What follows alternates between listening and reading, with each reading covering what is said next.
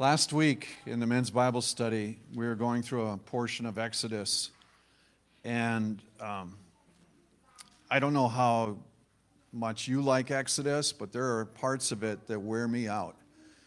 And uh, I was into one of those sections, and uh, I, I, got caught up in a, a verse that I had I'd read before, obviously, but it had never clicked with me quite the way that it did.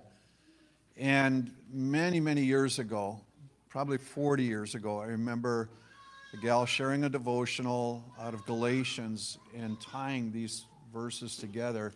And it suddenly came back alive, and I went searching for some stuff. And um, the idea of being a servant or the servant picture and such it's very common through Scripture because it was a part of the culture in virtually every culture of that day. And so, when you, if you look up, like in the Net Bible, um, you look up servant, uh, servants, slaves, slaves, you'll get over 1,100 uses of that particular term. And then, if you also recognize that the term Lord, like we use Lord Jesus Christ, was also in that context. It meant to have power over another. It was master or sovereign. And so, over 600 times in the New Testament, the term Lord is used. So, we don't escape that imagery, so it, it would be good for us just to figure out what does it mean and, and what's valuable in there. People like Abraham and Moses and Joshua and David and Isaiah all were called servants of God and Paul and Peter and John and you know the New Testament believers carried that with them as well. So this is the passage in Exodus that caught my attention. It says, These are the decisions that you'll set before them. If you buy a Hebrew servant, he's to serve you for six years, but in his seventh year, he will go out free without paying anything that doesn't say that he won't be paid, it says that he won't have to pay to get free. Okay? In fact, they were encouraged in different portions to be generous with the sending out. Um, in Deuteronomy, in particular, when they're reviewing this particular law, they carry that through. And in Leviticus, they're warned don't treat your servant harshly. So there were some rules that had been laid down but it says, Remember you were slaves, uh, Deuteronomy makes that comment. It says, Remember you were slaves in the land of Egypt. Remember how you were treated? You don't want to be treated that way. You want to treat each other well.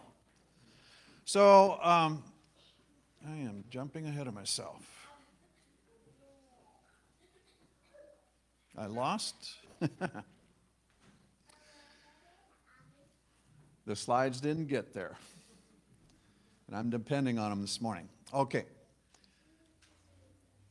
in that passage, in the next few verses, it said if a man had brought a wife into the relationship of slavery with him and children, he was to be able to take her with him on his way out. It didn't become the owner's property.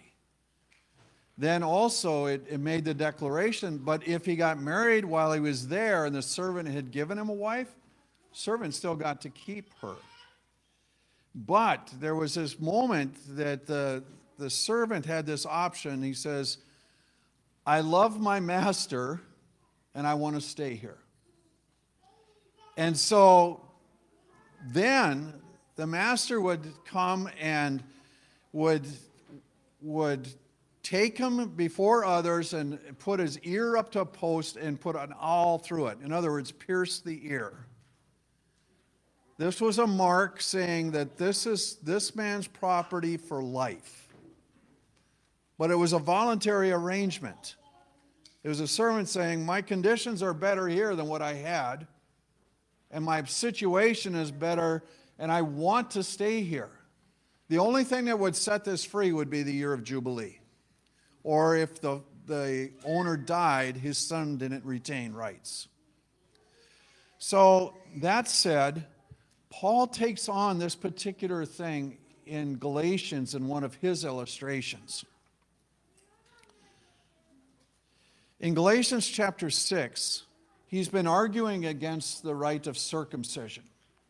You remember that on the eighth day, the Jewish boys were circumcised, and none of them chose it, it was given to them. It marked them as part of the group. And Paul's going, You can't just force Gentiles into this kind of behavior.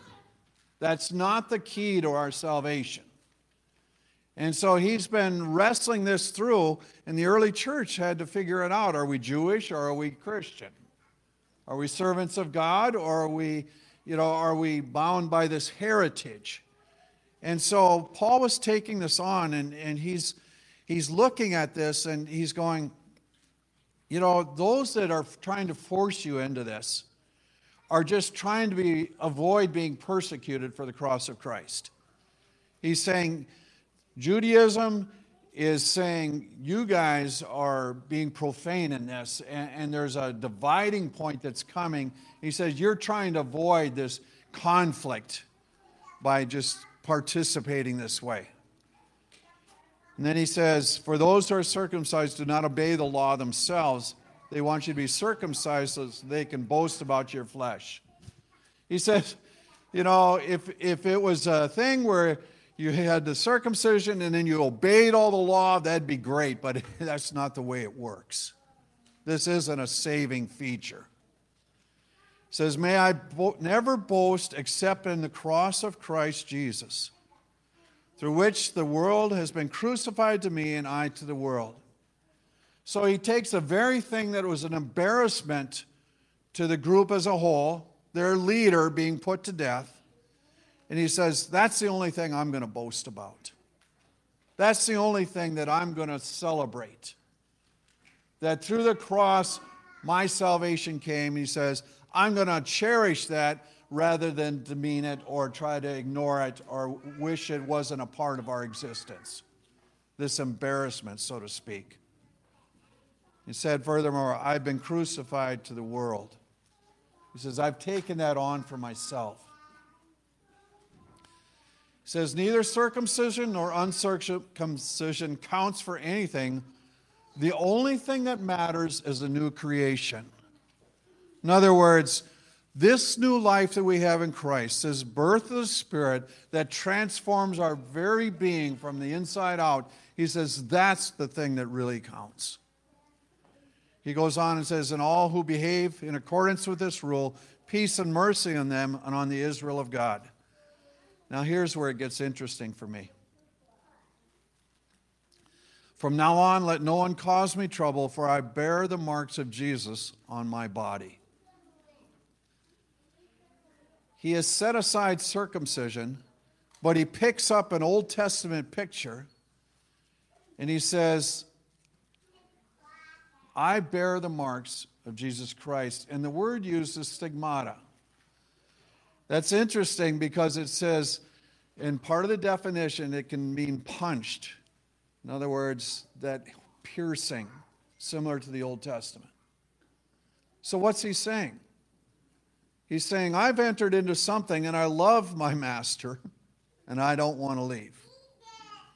I'm participating in something that's so valuable that it's worth being a servant for.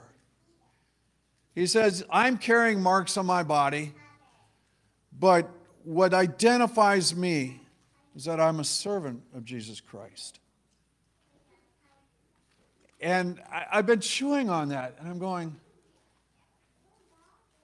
I'm first and foremost a citizen of heaven.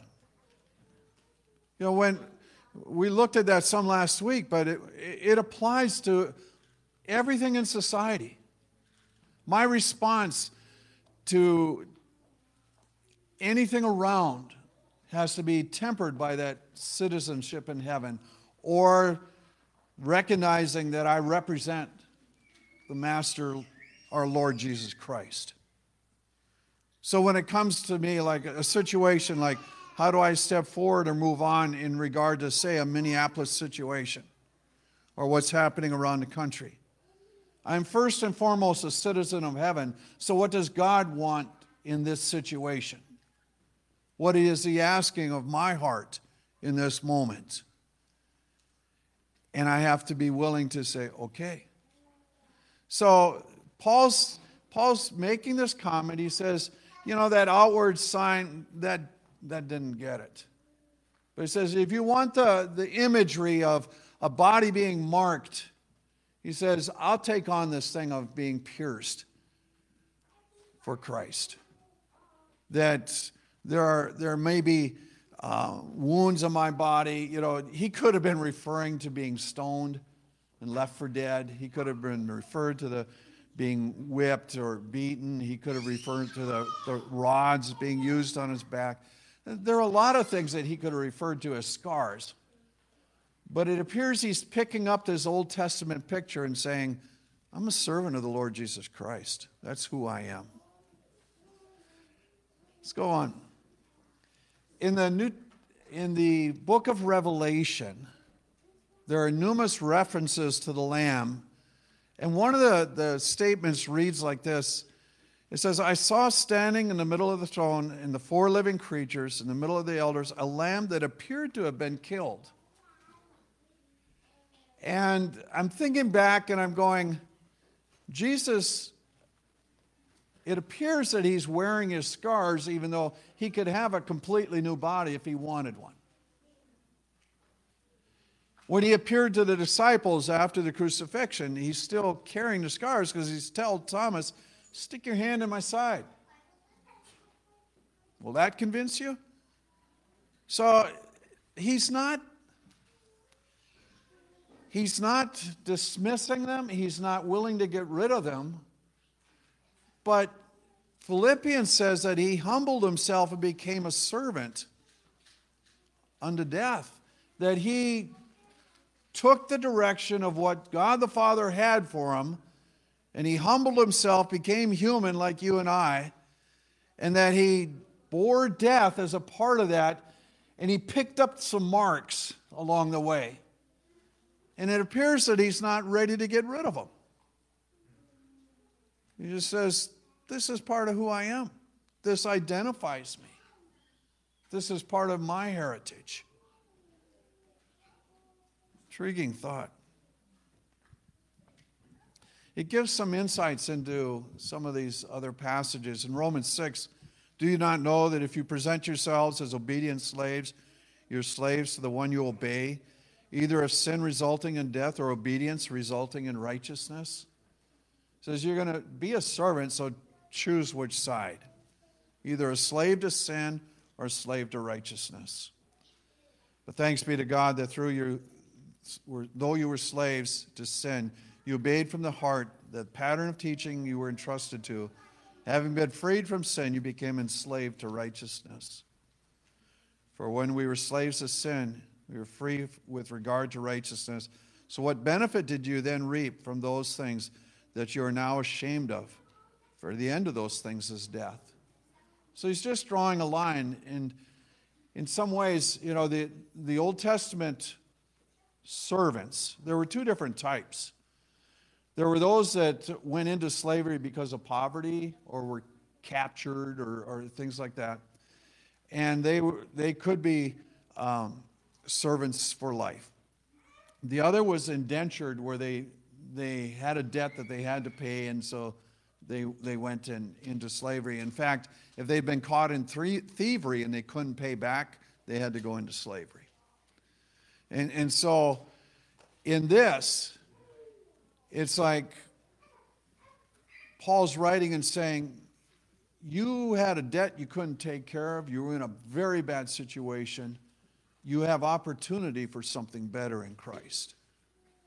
And you have the right to, to step into and say, I love my master, I don't want to leave. Put your mark into me.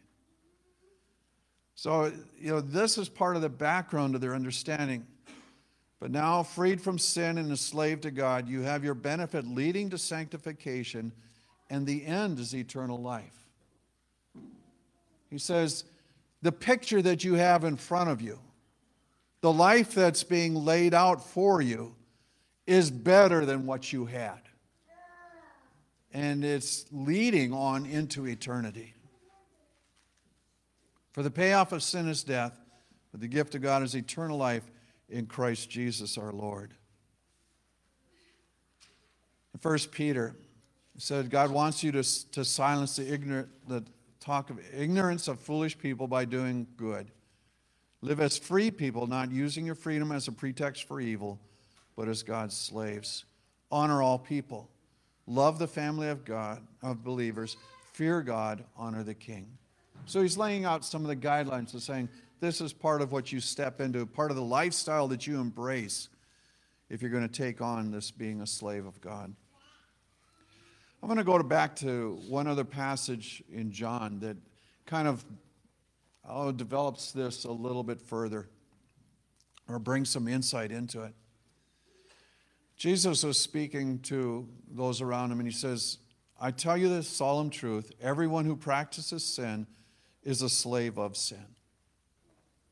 So he says, you know, if you are participating in it, you've given yourselves over to slavery in that area.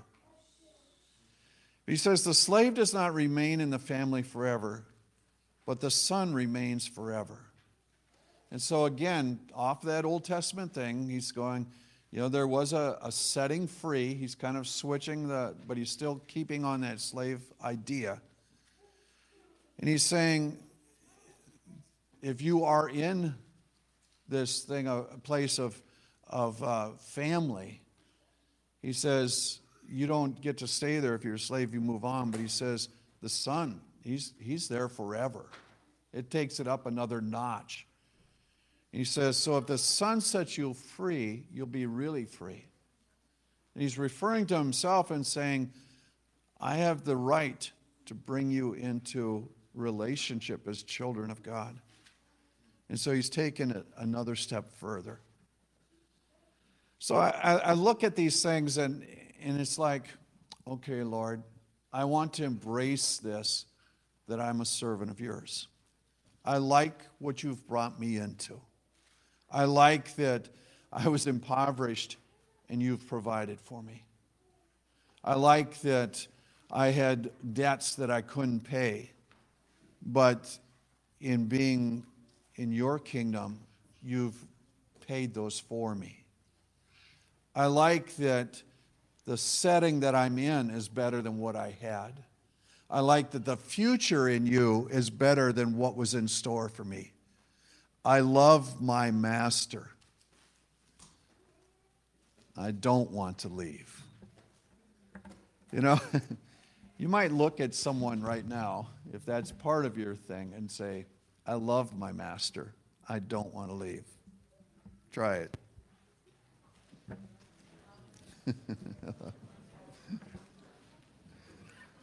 That's part of our commitment to Christ, right? We love the Lord Jesus Christ. We love the Master, Jesus Christ. We love what He's brought us into. Adonai, that's what that term is. Master we will remain forever with him.